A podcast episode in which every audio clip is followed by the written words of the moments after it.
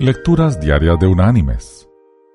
El día de hoy vamos a leer dos lecturas. La primera es tomada de la primera carta de Juan, capítulo 2, versículos del 3 al 6, que dice, En esto sabemos que nosotros lo conocemos, si guardamos sus mandamientos. El que dice yo lo conozco, pero no guarda sus mandamientos, el tal es mentiroso y la verdad no está en él. Pero el que guarda su palabra, en este verdaderamente el amor de Dios se ha perfeccionado. Por esto sabemos que estamos en Él. El que dice que permanece en Él, debe andar como Él anduvo. El segundo texto es del Evangelio de Juan, capítulo 14, versículo 15 donde Jesús nos dice, Si me amáis, guardad mis mandamientos. Y la reflexión de hoy se llama Terrible Catástrofe.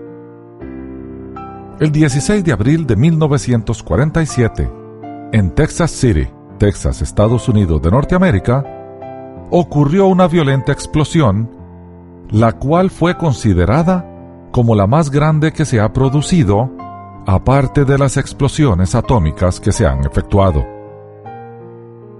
Tres barcos que contenían explosivos volaron por los aires y la población de Texas City fue inundada con flameantes desechos que destruyeron casi instantáneamente una fábrica de productos químicos valuada en 19 millones de dólares y produjo cientos de incendios.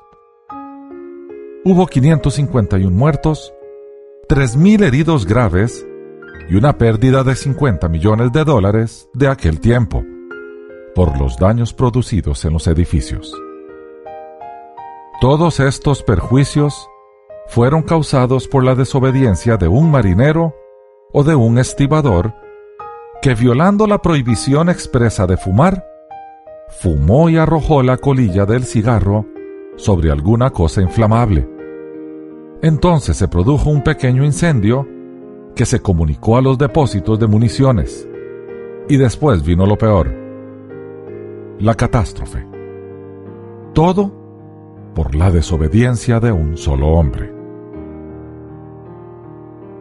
Mis queridos hermanos y amigos, para muchos obedecer no es un asunto de vital importancia, pero para la vida sí, y para el propósito de Dios también.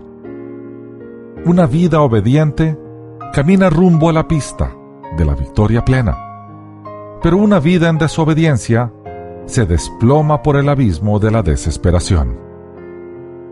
Una pequeña desobediencia puede ser el inicio de una catástrofe en nuestra propia vida y en la de quienes nos rodean.